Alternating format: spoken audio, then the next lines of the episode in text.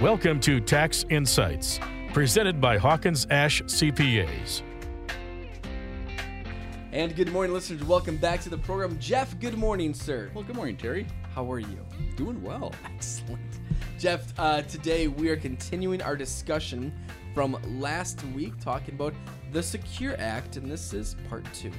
We are. So, you know, as part of the tax bill that was signed in late December of 2019, it's called the Secure Act, and that made major changes to what happens with your 401k and your IRA after you pass away. So, last week I remember we talked about minimum required distributions in the past. Um, is this what has changed? Yeah, that's exactly what I'm talking about. So, you know, in the past, when you inherited an IRA or a 401k, your age was really the largest factor in determining how much you were required to take out on an annual basis.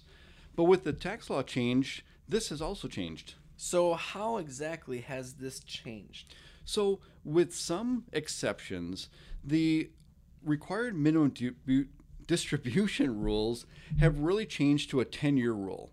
So, under this rule, you know your account that you inherit from somebody else needs to be emptied by the end of the 10th year are there still annual distributions that must be made no so this is where it's a little bit different you know when we looked at everything in the past you had to take out a required minimum every single year but under the new rules you can take out as much as you want every year as long as the account is emptied out by December 31st of that 10th year. So you could essentially take it all out right away?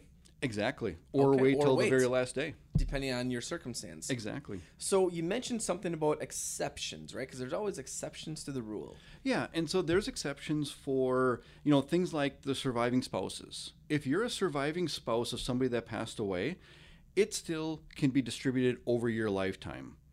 The same thing for minor children. That's distributed over their lifetime.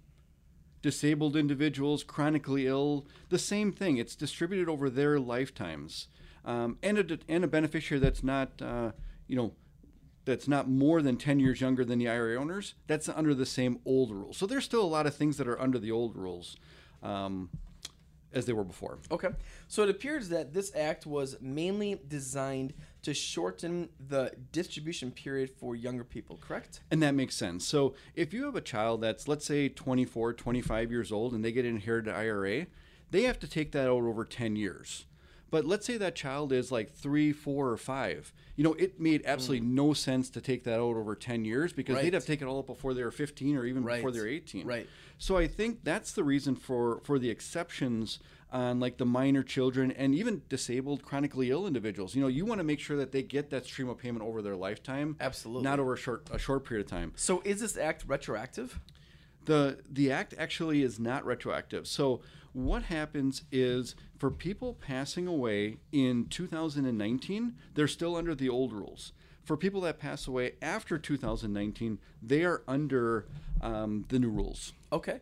Jeff, a lot of great information, and I think this is why it's important to sit down and talk to you guys to better understand this. Um, I mean, because you may benefit to take it all out right away, or it may be better for you to wait 10 years. A lot of changes here. How do they get hold of uh, you and the team at Hawkins Ash CPAs? So you can go to our website, which is hawkinsashcpas.com, and go to that CPA HQ section.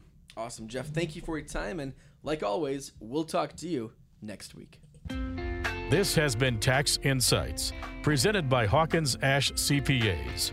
Learn more online at hawkinsashcpas.com.